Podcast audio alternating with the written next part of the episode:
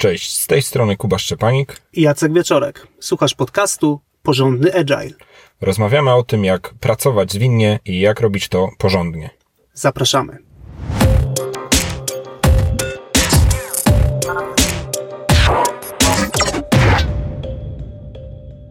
W dzisiejszym odcinku będziemy rozmawiać o zwinnych transformacjach, a w szczególności o tym, że taka transformacja to niekończący się proces i niekończąca się historia. Dzisiejszy odcinek jest zainspirowany prezentacją Kuby, który wystąpił na ostatniej konferencji Agile by Example e, w Warszawie e, z prezentacją o bardzo zbliżonym tytule. No i chcielibyśmy, żeby ta prezentacja i ta, e, ta treść stała się osią dzisiejszego odcinka.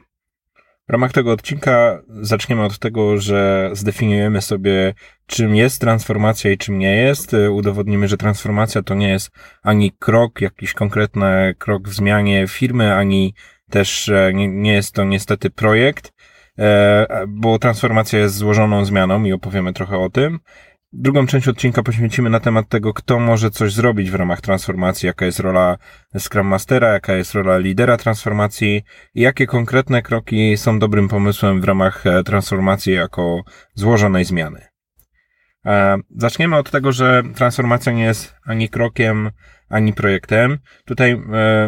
obaj z Jackiem jako osoby, które teraz przy transformacjach już w organizacjach pomagają jako konsultanci, ale też wcześniej jako, jako osoby zatrudnione w jakichś jeszcze organizacjach w ten czy inny sposób, jako czy Agile Coachy, czy Scrum Masterzy, e, no spotykaliśmy się z takim dosyć e, mm, uproszczonym spojrzeniem na świat, że no przyjdź mi do mnie, e, potrzebuję zmiany, ile ci to zajmie? No i tydzień, dwa, miesiąc, ile, ile ile tych kroków w zmianie trzeba podjąć? To jest takie spojrzenie, myślę, bardzo ukorzenione w podejściu projektowym, gdzie mamy pewien określony czas, który chcemy przeznaczyć na konkretny projekt, mamy konkretną datę startu, mamy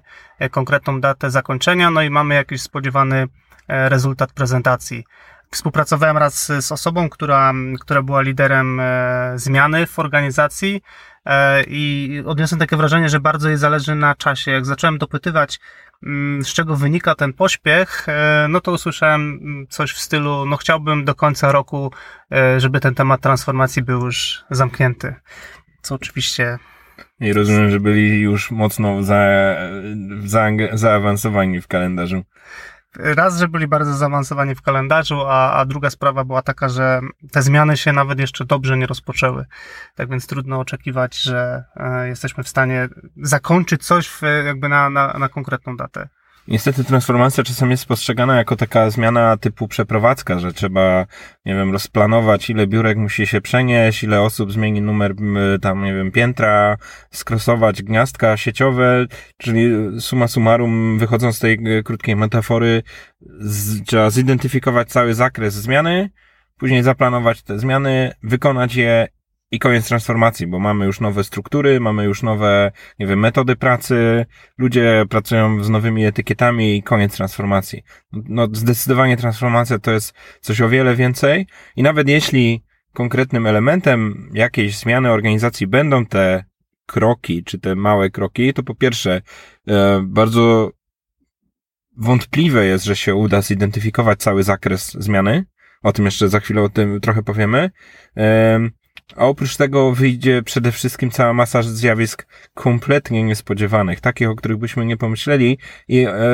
one prawdopodobnie będą o wiele ważniejsze niż to, jaki mieliśmy nawet tam pierwotnie wy, wy, wymyślony plan. I tutaj ta pułapka podejścia projektowego jest taka, że no właśnie mm, postrzeganie transformacji jako coś, co się skończy, jest, jest, jest e, wielką pułapką, bo nawet jeśli się skończą te pierwsze zmiany, e, powiedzmy reorganizacyjne, bo to najczęściej z transformacją będzie związane, to tak naprawdę e,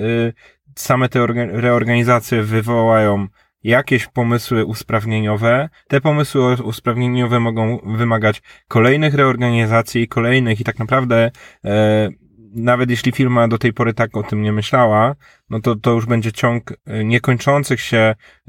usprawnień, reorganizacji. Coś, co ja też widziałem na przykład e, w Allegro, jedna, jedna z osób to tak skomentowała, jak pracowaliśmy razem, że w zasadzie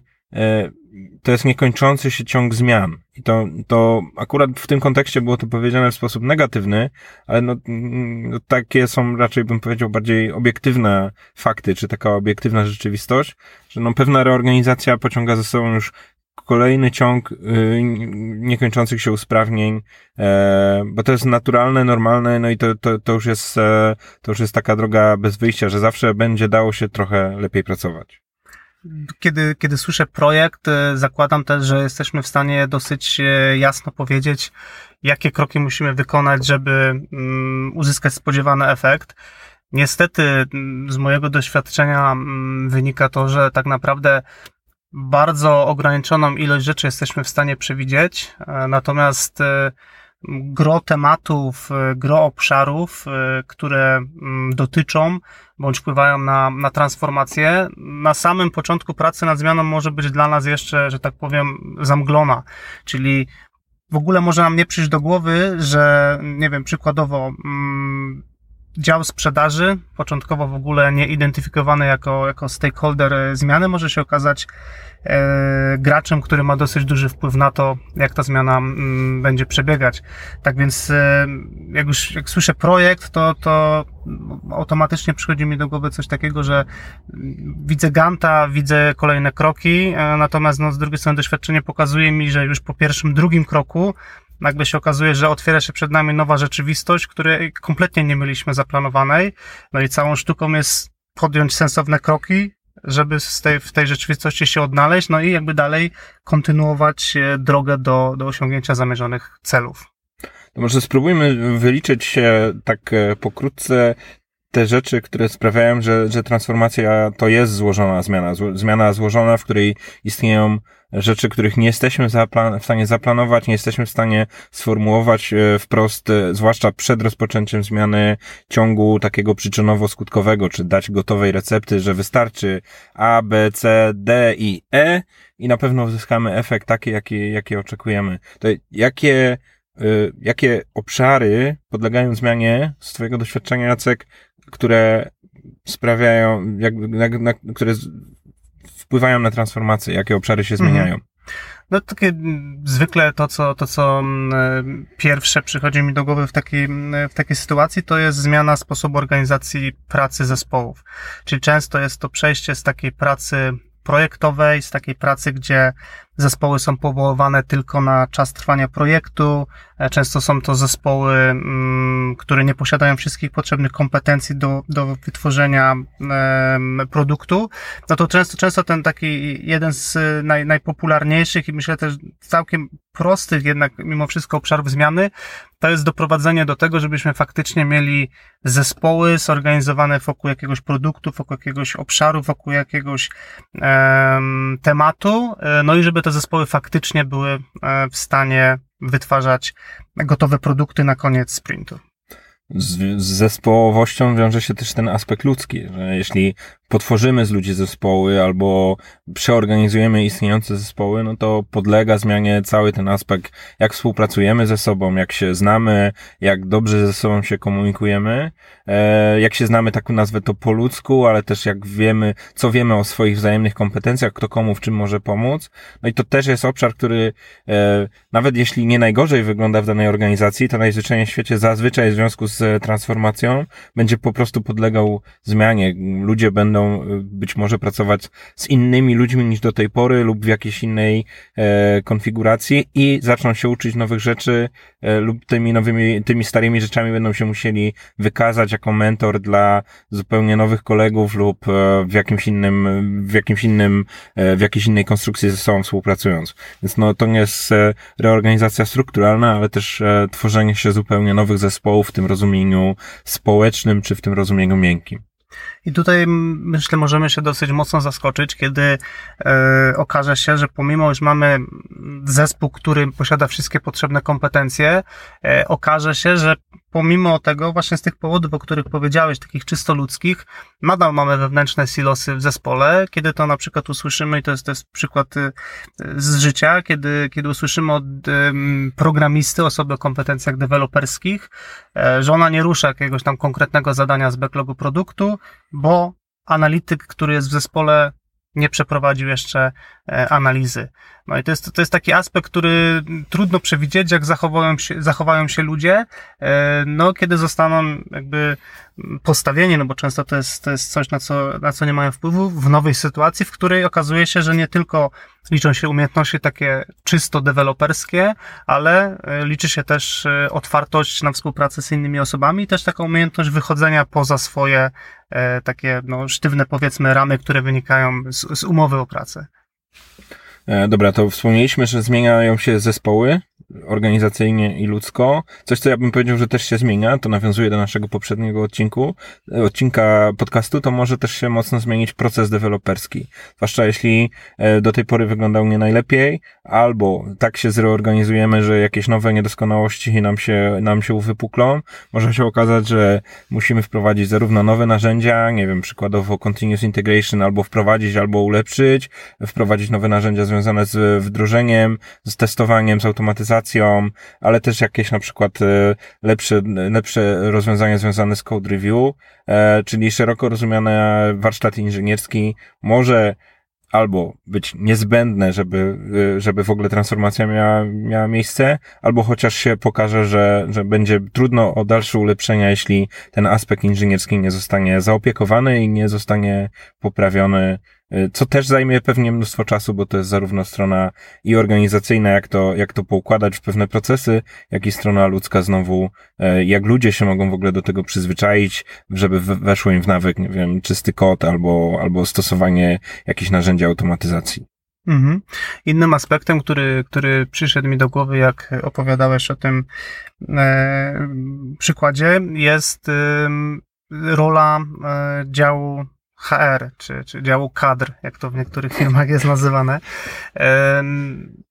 Zwykle, zwykle e, okazuje się, że zespoły deweloperskie, takie pracujące zwinnie, potrzebują nieco innego profilu kandydata niż takie osoby, która faktycznie patrzy tylko tutaj od, od punktu A do punktu B i wykonuje swoją pracę. Często potrzebny jest o wiele większy zasób umiejętności miękkich, e, komunikacyjnych, e, jakaś dawka empatii, umiejętność udzielania informacji zwrotnej, przyjmowania informacji zwrotnej. Tak więc coś, na co myślę na początku można, coś czego na początku można nie przewidzieć, to jest to, że sposób, w jaki będziemy rekrutować kandydatów oraz to, gdzie będziemy ich szukać oraz w jaki sposób będziemy poddawać e, ocenie e, umiejętności kandydata, również ze względu na toczącą się transformację mogą ulec zmianie. Jak wywołałeś słowo oceną, to to też HR-owe rzeczy takie w trwających czy istniejących zespołach. Ocena, wyznaczanie celów, e, jakiś rozwój kompetencji, e, rzeczy związane z integracją. Wszystkie te rzeczy mogą mocno się zmienić. Ogólnie mówiąc, raczej powinny pójść w, w, w takie preferowane w podejściu zwinnym e, modele jakby ceniące czy, czy wzmacniające zespołowość, wspólną odpowiedzialność, rozwój kompetencji takich potrzebnych w zespole, a niekoniecznie indywidualizm, takie eksperctwo bez współpracy z, z innymi. No to są rzeczy, które też e, znowu, jak wiele poprzednich wymienionych, one zajmą sporo czasu, wymagają współpracy. No i tu już na pewno jesteśmy w obszarze, który ja ze swojego doświadczenia też powiem, to nam często dopiero wychodzi, że to jest potrzebne. Na początku się wydaje, że w sumie niewiele trzeba zmieniać w, dokładnie w momencie, w którym tam jakaś reorganizacja postępuje. Mhm. Dwa obszary, które jeszcze myślę warto wymienić, w szczególności jeśli pracujemy w modelu takim software house'owym, e, to po pierwsze to są umowy, czyli może się okazać, że jeżeli chcemy e, zmienić sposób, w jaki pracujemy na bardziej zwinny, no to te umowy, które aktualnie mamy popodpisywane z klientami, mogą się okazać e, zbyt sztywne bądź zbyt mało przewidujące to, że przykładowo zakres prac może się całkiem elastycznie zmieniać. E, drugi taki aspekt też, e, też bardzo popularny w firmach typu Software House to jest sposób, w jaki, w jaki funkcjonuje dział sprzedaży. Czyli co komunikujemy potencjalnym klientom, jak im przedstawiamy to, w jaki sposób pracujemy, cały proces zapewniania tego, żeby klient e, dobrze zrozumiał też na co się pisze, podpisując zwinną umowę, no bo to nie jest tak, że, może, że, że możemy pracować komfortowo, kiedy to Software House jest powiedzmy już, już firmą pracującą zwinnie, a klient jest powiedzmy bardziej pracujący w klasyczny sposób, no może się okazać, że ta współpraca nie będzie zachodzić tak jakby mogła, bo jakby potrzebne są dwie strony w pełni zaangażowane, żeby, żeby taka zwinna praca miała sens lustrzanym odbiciem w firmach, w których e, rozwój produktu jest wewnętrzny tego problemu, no to jest cały aspekt związany z rolą product ownera, właściciela produktów, to w dużych organizacjach będzie cała grupa wręcz ludzi odpowiedzialnych za rozwój produktu. E, no i lustrzane odbicie powiedzmy też tego procesu sprzedaży czy, czy, czy umów, no to też jakiś e, aspekt w różnych organizacjach różnie rozwiązany, może jakiegoś zarządzania inicjatywami, może jakiegoś generowania pomysłów na różne rozwiązania w produkcie i to często takie powiedzmy, zwłaszcza większe organizacje, jeśli mają jakiś proces okolicy zarządzania projektami, zarządzania portfelem projektów, to możliwe, że do dużej transformacji, do du dużej reorganizacji jest cały ten pomysł, e, nie wiem, składania business case'ów, e, składania jakichś formatek, inicjatyw projektowych, jakichś pomysłów na działania, zarządzania tym, priorytetyzacja, oceny, co należy robić, a co nie należy robić. No i to jest długa droga, bo to wiele prościej powiedzieć, że tego, żeby tego nie robić, e, ale to właściciele produktu często muszą sobie to jakoś zorganizować i, i duże organizacje często raczej będą miały ochotę podejść do tego ewolucyjnie obszar, o którym nie wspomnieliśmy jeszcze, e, tak wprost, e, to też rola menadżera. Też. Ulega dosyć, dosyć dużej zmianie. Generalnie bym powiedział, że tak na, na, samym, na, na samym poziomie e, mindsetu, czyli po polsku Sposobu myślenia. Sposobu myślenia, dzięki Kuba. E, ponieważ e, no, ta, rola, ta rola przybiera trochę inną formę, trochę innego wsparcia potrzebują zespoły, trochę innego wsparcia potrzebują e, osoby, które, które bezpośrednio raportują do konkretnego menadżera i zwykle ten sposób pracy menadżera też ulega zmianie. To, co bardzo często obserwuję, to jest takie wyjście z takiej pracy typowo operacyjnej, e, gdzie właściwie cały dzień e, menadżer potrafi spędzić gasząc pożary, biegając jakby od jednego miejsca do drugiego i przejście w takie, wyjście z tego takiego trybu, trybu przetrwania i wejście w bardziej w taką pracę e, strategiczną, długofalową, e, więcej pracy z ludźmi, e, więcej skupienia też na tym, żeby środowisko, w którym funkcjonujemy, długofalowo wspierało zwinną pracę, a nie tylko skupienie na, na, doce- na takim mm, tu i teraz gaszenie pożarów. Okej, okay, to zdefiniowaliśmy kilka dużych punktów, e, co może wpływać na, co, co może podlegać zmianie. Przy okazji być może na poboczu udało nam się trochę zdefiniować różnicę między zwinną a niezwinną organizacją.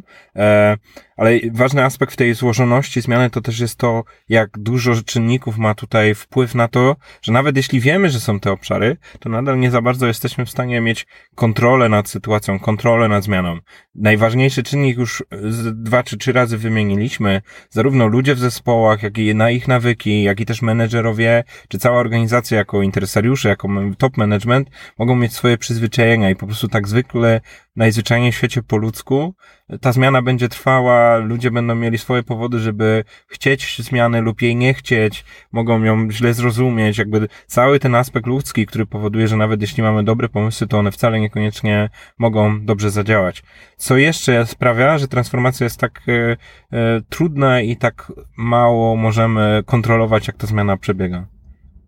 No jak mówisz o tym, jak mało mamy kontroli i, i, mówisz o ludziach, no to wydaje mi się, że tutaj ważnym aspektem jest to, jak duża jest nasza organizacja. I im większa organizacja na bazie mojego doświadczenia, tym więcej wszelkiego rodzaju punktów kontrolnych,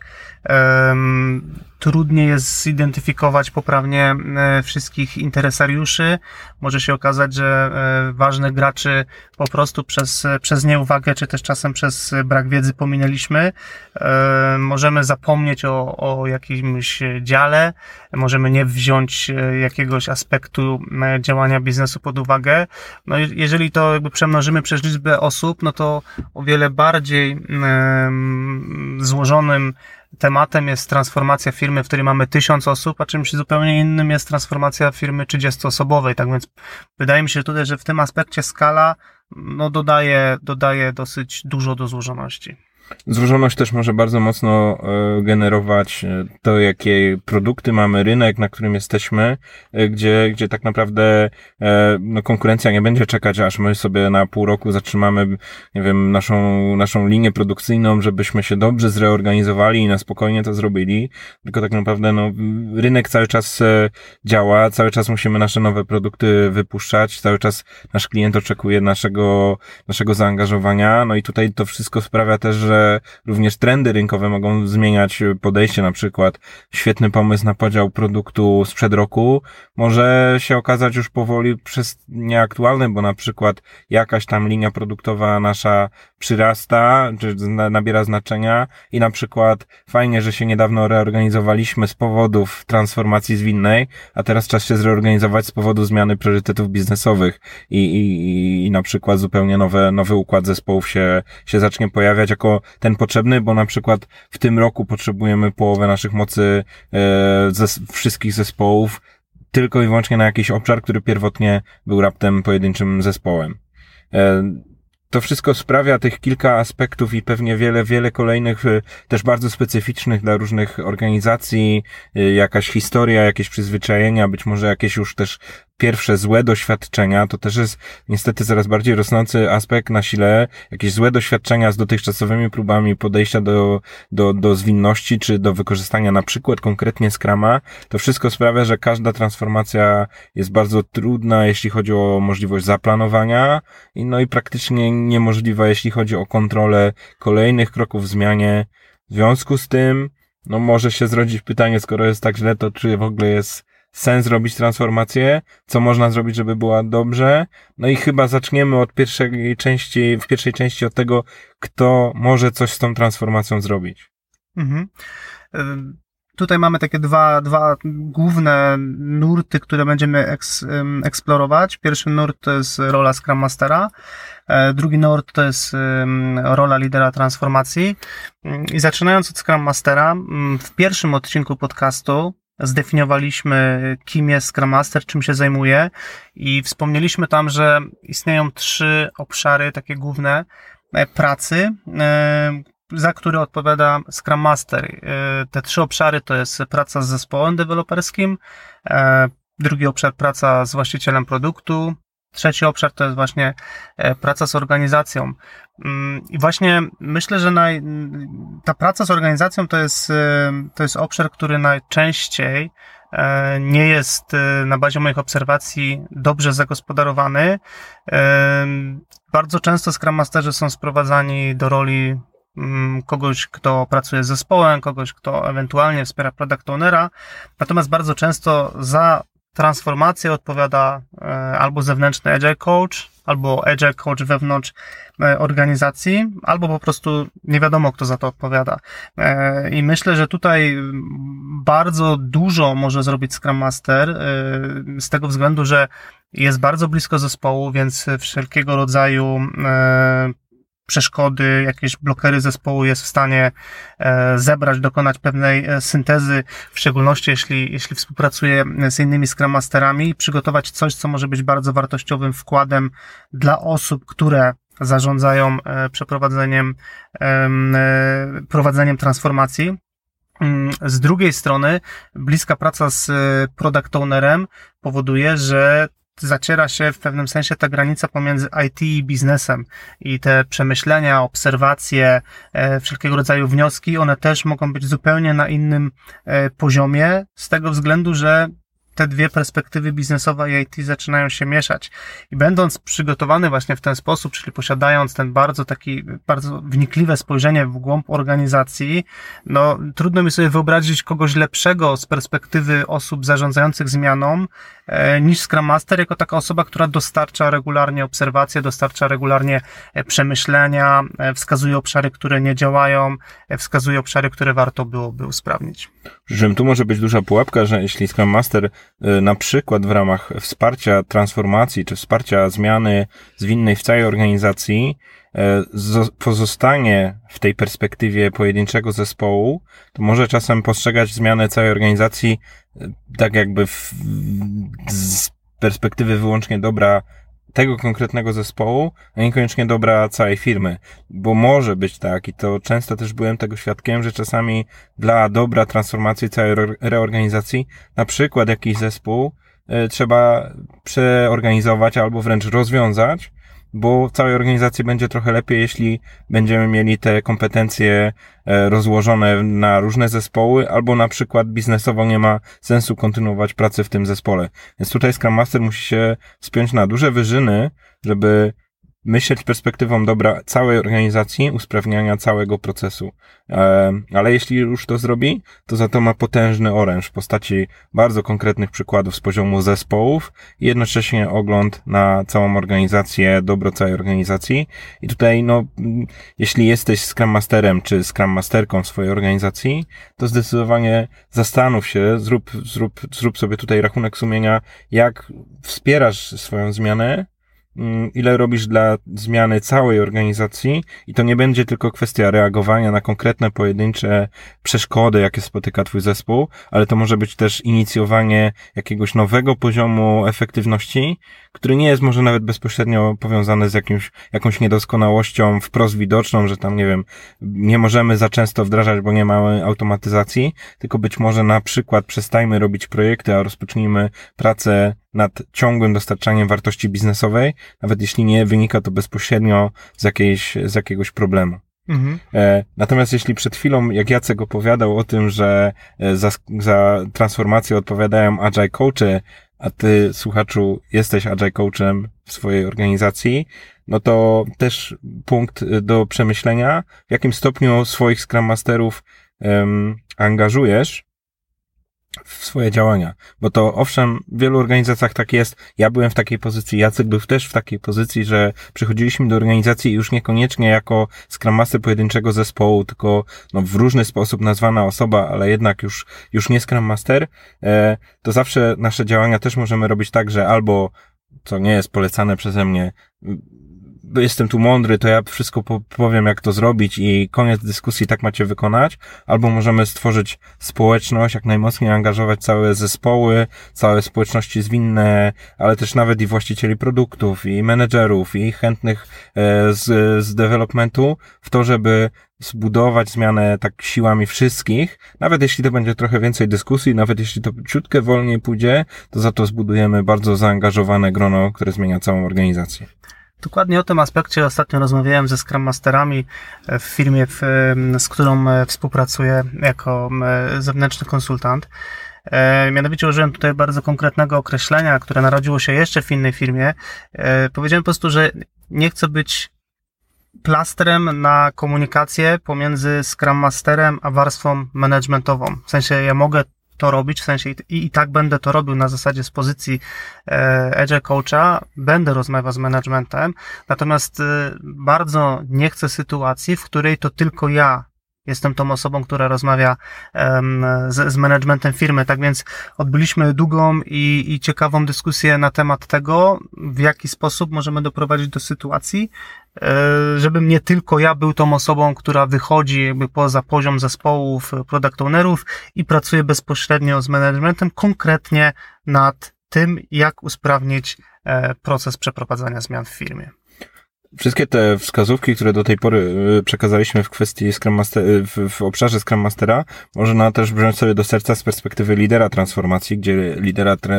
transformacji lub liderów, bo to w niektórych organizacjach będzie więcej niż jedna osoba, ja definiuję jako jakąś osobę w, w firmy, e, być może w szefostwie IT, być może w szefostwie produktu, która no, pilotuje zmianę, sama jest może też mocno zainteresowana rezultatami tej zmiany, no i nakręca zarówno osoby w swoich strukturach w organizacji, jak i osoby w, ze swojego otoczenia, nie bezpośrednio podlegające do tego, żeby zmiana następowała. No i tutaj jakby wy, z tego, z tego, co do tej pory powiedzieliśmy, no to na pewno rolą lidera transformacji jest w ogóle mieć świadomość, że transformacja to jest właśnie taki proces, czyli nie oczekiwać od swoich struktur, od swoich e, grup w jakichś zadaniowych e, działania jak w projekcie, działania takiego nakierowanego na konkretne rezultaty, konkretnych zadań i nie wnikania w to, że to będzie jednak niekończący się proces. No i też e, takie działania właśnie angażujące społeczność, e, e, bezpośrednio komunikując, czy bezpośrednie komunikowanie się pomiędzy Scrum Masterami a liderem, pomiędzy liderem a nawet zespołami, żeby tuż te, te zmiany tutaj następowały tak w sposób bezpośredni i też ta informacja zwrotna po następujących zmianach również trafiała do liderów transformacji bezpośrednio. Generalnie dobrze by też było, e, tak z przymrużeniem oka trochę to mówię, żeby mm, osoby, które pracują w firmie wiedziały w ogóle, kto jest tym liderem tak. transformacji. E, szybkie ćwiczenie e, na zasadzie niech każdy się zastanowi i, i powie za chwilę głośno, kto jego zdaniem przewodzi zmianom w firmie, e, może pokazać, że na 10 osób e, pada propozycja pięciu zupełnie e, innych postaci. Tak więc e, mm, wyzwaniem takiego lidera transformacji, ale myślę też ogólnie całej firmy, jest nieustanne e, komunikowanie i też wskazywanie na to, kto faktycznie jest tą osobą, do której jeżeli ja widzę duże problemy w procesie przeprowadzania zmian, to wiem, że mogę pójść i wiem, że ta osoba bierze odpowiedzialność za tą zmianę, jest dostępna, ma wizję i wie też, za które e, sznurki pociągnąć i z kim porozmawiać, żeby te przeciwności, które z poziomu mojego, jako konsultanta zewnętrznego czy Scrum Mastera są nieosiągalne, no żeby jednak e, przesunąć na wyższy poziom. Taki lider jest też potrzebny do tego, żeby być taką polityczną twarzą całej zmiany, bo no, trzeba też sobie wprost powiedzieć, że transformacja to nie będą tylko fajne efekty, czy nawet trudna droga, ale, ale same pozytywy, ale tam będą też, e, powiedzmy, spore konflikty polityczne. Być może ktoś straci trochę władzy, być może komuś odbierzemy jego dotychczasowy obszar albo jego, jego bezpieczne status quo. E, na pewno będą pewne koszty i to takie wprost wynikające po prostu z potrzeby przeszkolenia ludzi, może jakichś konsultantów, być może jakiegoś chwilowego spowolnienia tempa pracy, ale też inwestycje właśnie w narzędzia, więc będzie cała masa trudnych decyzji, decyzji takich biznesowych, które wymagają kogoś, kto się pod tym podpisze, kto przed całą organizacją weźmie odpowiedzialność i powie, słuchajcie, tak będą koszty, tak będzie trudno, ale też będą rezultaty. Ja w nie wierzę, ja chcę, żebyśmy to zrealizowali razem. I no może się okazać, że y, tych tych e, takich komunikatów, które przed chwilą powiedziałem, trzeba będzie bronić, bo sama zmiana też będzie trwała no wiele miesięcy, to co najmniej, jak nie wiele lat. I po drodze pojawią się nawet dosyć uzasadnione zarzuty, że te koszty to za duże, a tych e, korzyści to za mało i te trudności jednak się okazują większe niż ktokolwiek z nas sobie wyobraził. I to jest ten moment, gdzie ponownie lider musi głośno powiedzieć, nadal wierzę w tą swoją wizję organizacji. Mhm. Powiedzieliśmy, kto może mm, zrobić coś z transformacją. Mm, trochę zahaczyliśmy też o temat, co konkretnie można e, zrobić, przy czym warto tutaj wspomnieć, że te, te, te pomysły, którymi się za chwilę z Tobą podzielimy, to jest taki niezamknięty katalog i tak naprawdę to jest tylko kilka, które przyszły nam e, w pierwszej kolejności do głowy, natomiast no, e, tych możliwości jest o wiele więcej. Pierwsza taka sensowna rzecz, którą myślę możesz, e, możesz e, zrobić, to jest podejście do transformacji na zasadzie małych kroków, czyli bardzo podobnie e, jak pracują zespoły skramowe, które mierzą się z jakimś złożonym problemem, e, no to zespoły te pracują e, w sprintach. E, po to też, między innymi po to pracują w sprintach, żeby to ryzyko wynikające z tego, że coś może pójść nie tak, no było zarządzane w jakichś sensownych ramach. I mm, jakby lubię tą, tą metaforę przenosić, czy ten przykład przenosić na poziom organizacji, gdzie tak naprawdę no taka, taka zmiana, która się toczy, również może być prowadzona w jakichś konkretnych iteracjach, w jakichś konkretnych sprintach. Na koniec koniec e, których zachodzi ten ważny moment e, e, retros, retrospektywy, czy moment refleksji. Tak więc zamiast próbować zaplanować coś na pół roku w przód, tutaj rekomendowałbym raczej technikę małych kroków, po których zastanawiamy się, czy ten mały krok do przodu, który zrobiliśmy, jest faktycznie krokiem do przodu, e, czy może tak naprawdę nie wykonaliśmy żadnego ruchu z perspektywy zmiany, czy może e, w najgorszym wypadku cofnęliśmy się. I cała sztuka jakby z, obojętnie w której z tych pozycji się znajdziemy, żebyśmy byli w stanie wyciągnąć e, z tego lekcję. I tak samo jak zespoły pracujące małymi krokami i krótkimi sprintami mają problem, tak samo zespoły czy grupy osób zaangażowane w transformację mogą mieć w takiej sytuacji problem z dekompozycją produktu. E, spośród wszystkich tych rzeczy, o których myślimy, że moglibyśmy zrobić, jak dobrać ten e, zakres pracy na najbliższy krok, jak wybrać cel, który chcemy osiągnąć w najbliższym okresie czasu, załóżmy dwa tygodnie, może miesiąc, e, jak wybrać to, co zrobimy, co, co się na, na czym się skupimy. No i to jest trudność tutaj, nie, nie, nie damy żadnych gotowych recept, tego, tego się po prostu trzeba nauczyć i, i poćwiczyć sobie to. Natomiast na końcu jest ta duża satysfakcja, że tak naprawdę y, bolączką wielu organizacji jest brak skupienia się na poziomie top managementu czy managementu średniego szczebla. Tutaj takie prace na małych krokach, na małych zmianach mogą wygenerować no, siłą rzeczy to zjawisko, że co prawda naraz będziemy zmieniać nie tak dużo, ale za to konkretnie i raczej skończonymi etapami będziemy pracować. Więc na przykład mhm. dobrze zorganizujemy jakiś temat, tu dobrze jakąś reorganizację przeprowadzimy, tu rozwiążemy jakiś problem konkretnego zespołu, który przy okazji e, usprawni pracę pozostałym e, i, i, I na początku z takiej perspektywy menedżerskiej może być poczucie, kurczę, to tak nie za dużo zmieniamy, ale za to zmieniamy ciągle, konsekwentnie, krok po kroku, za każdym razem coś drobnego i za każdym razem wybieramy kolejną, najważniejszą rzecz, którą chcemy zmieniać. Nie staramy się złapać wszystkich srok za, za ogon, e, być może być może trochę się limitujemy, ale właśnie dzięki temu te zmiany. Po pierwsze, korzyść, korzystnie z perspektywy całej organizacji, nie ma tak dużo tych zmian na raz, więc trochę prościej jest je zakomunikować, trochę prościej jest je zrozumieć, ale też z perspektywy e,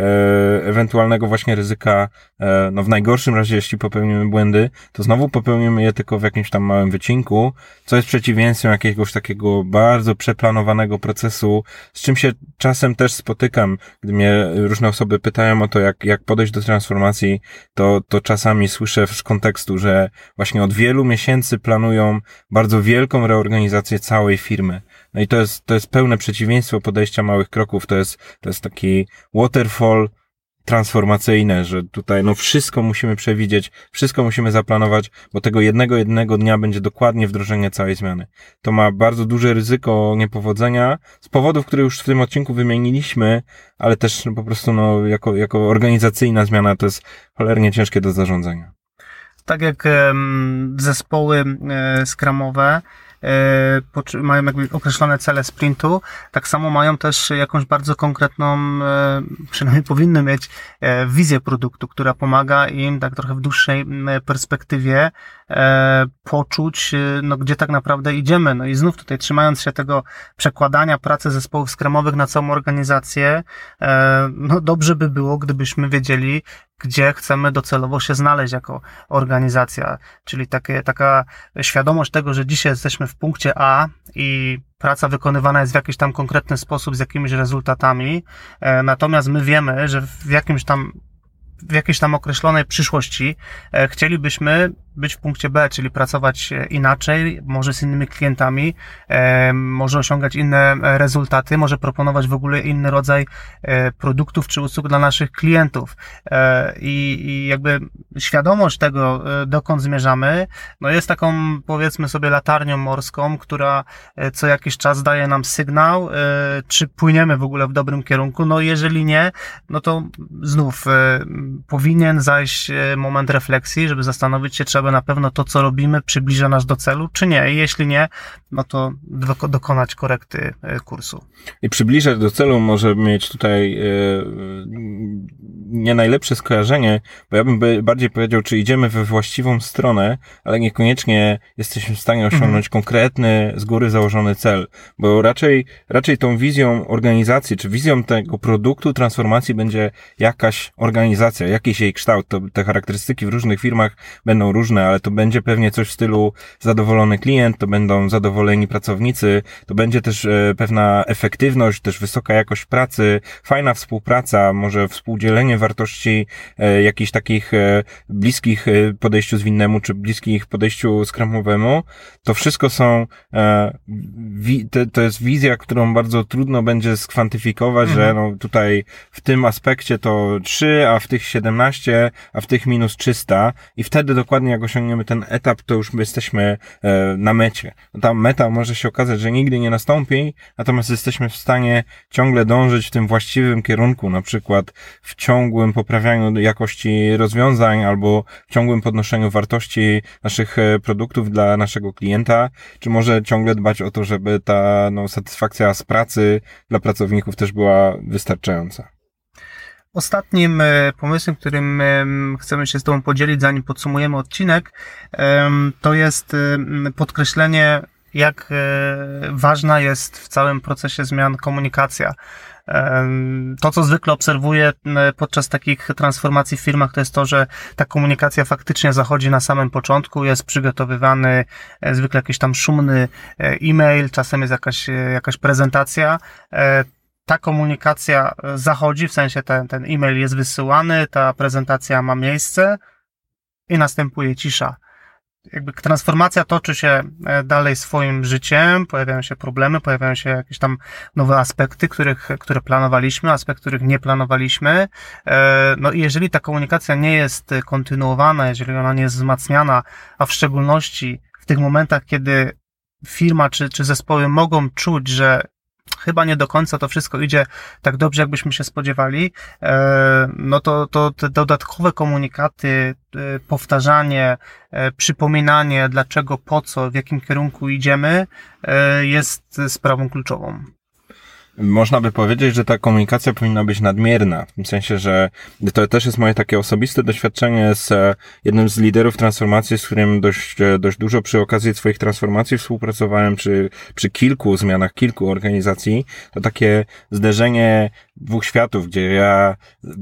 zabiegam o to, żeby tej komunikacji było najwięcej jak to tylko możliwe, a po stronie tego lidera słyszę takie bardzo szczere stwierdzenie, no ale przecież ja już im powiedziałem, ja już im wysłałem, ja już się z nimi spotkałem, ja już to podkreśliłem. Tutaj jest coś takiego, że tutaj tej komunikacji powinno być więcej niż się wydaje, że jest wystarczająco, bo no nie każdy odbierze tego maila, to rozumiem, że to raczej jest przekąsem, Jacek mówisz, że tak. następuje komunikacja przez wysłanie maila, więc no nie każdy odbierze tego maila, nie każdy będzie na tym spotkaniu albo trochę zbyt głęboko się rozsiadł w fotelu i nie do końca słuchał lub coś bardzo ważnego miał na telefonie, więc tu się może okazać, że raz na dany komunikat albo nawet kilka razy naprawdę jeszcze nie dotrze lub trzeba go przypomnieć, bo na przykład ktoś tam na początku coś fajnego opowiadał, ale trochę nie słuchałem, bo mnie to nie dotyczyło, a teraz przyszedł czas, gdy to w moim zespole ta zwinność zaczyna być praktykowana i zaczynam zupełnie inaczej całym ciałem czuć, o co tam chodziło z tą współpracą albo z tym częstym dostarczaniem. I być może jeszcze raz muszę usłyszeć, że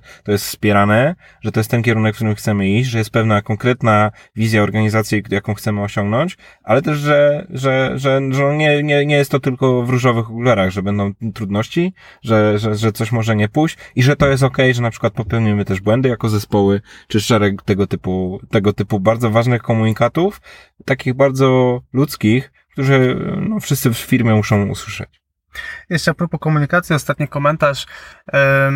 Często jestem e, blisko zespołów, pracując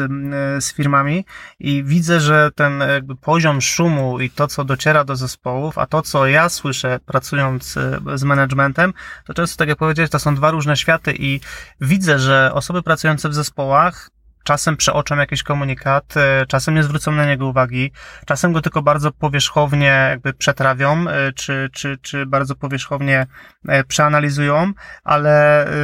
widzę, że to często wynika nie z tego, że nie chcą, nie wiem, są przeciwni, czy są e, jakby przeciwni zmianom, tylko ta codzienność, z którą się spotykają, e, zmiany priorytetów, błędy na produkcji, awarie, e, jakieś drobne konflikty, problemy powodują, że być może dla nich to, że ta zmiana się toczy, to nie jest super najważniejszy priorytet na, na, na liście ich zadań. Tak więc e, absolutnie powtarzanie tych komunikatów różnymi środkami, e, w różnych kontekstach, e, jakby w jak najbardziej zróżnicowany i dopasowany sposób, no może pomóc e, osobom, które, e, które biorą udział w tej transformacji, e, żeby kilkukrotnie się zderzyć z tymi komunikatami i na spokojnie przetrawić je we właściwym dla siebie czasie i we właściwy dla siebie sposób. Dziękujemy, że byłeś z nami w ramach tego odcinku. W ramach podsumowania e, przypomnę, co poruszyliśmy e, w ramach e, tych ostatnich 40 minut. E, przede wszystkim transformacja to nie jest ani krok, ani projekt ze skończonym, zamkniętym zakresem. Transformacja to złożona zmiana. Zmianie podlega mnóstwo rzeczy, na zmianę też może wpłynąć mnóstwo czynników, nad którymi nie mamy kontroli. Więc jest e, szereg rzeczy, które zarówno Scrum Masterzy, jak i liderzy transformacji mogą zrobić, żeby tą zmianę zrealizować lepiej, płynniej, e, też może skuteczniej i w bardziej trwały sposób. E, na pewno warto e, zdecydować się na działania małymi krokami, nacelowanymi na konkretny kierunek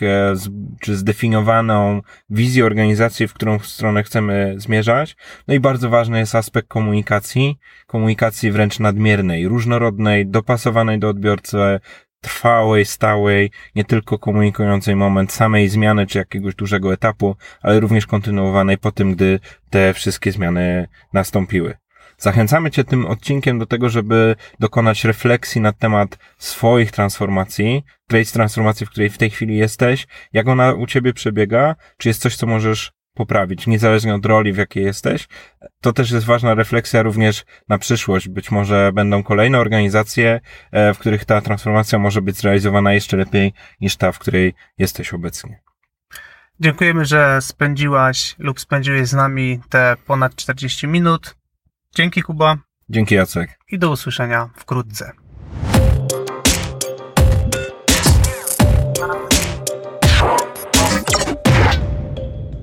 Dziękujemy, że spędziłeś z nami czas słuchając tego odcinka do końca. Nagrywanie podcastu to dla nas coś zupełnie nowego. Dlatego zależy nam, żeby usłyszeć, co o nim myślisz. Zostaw swój komentarz na iTunes lub napisz do nas na adres kontakt małpa porządnyagile.pl.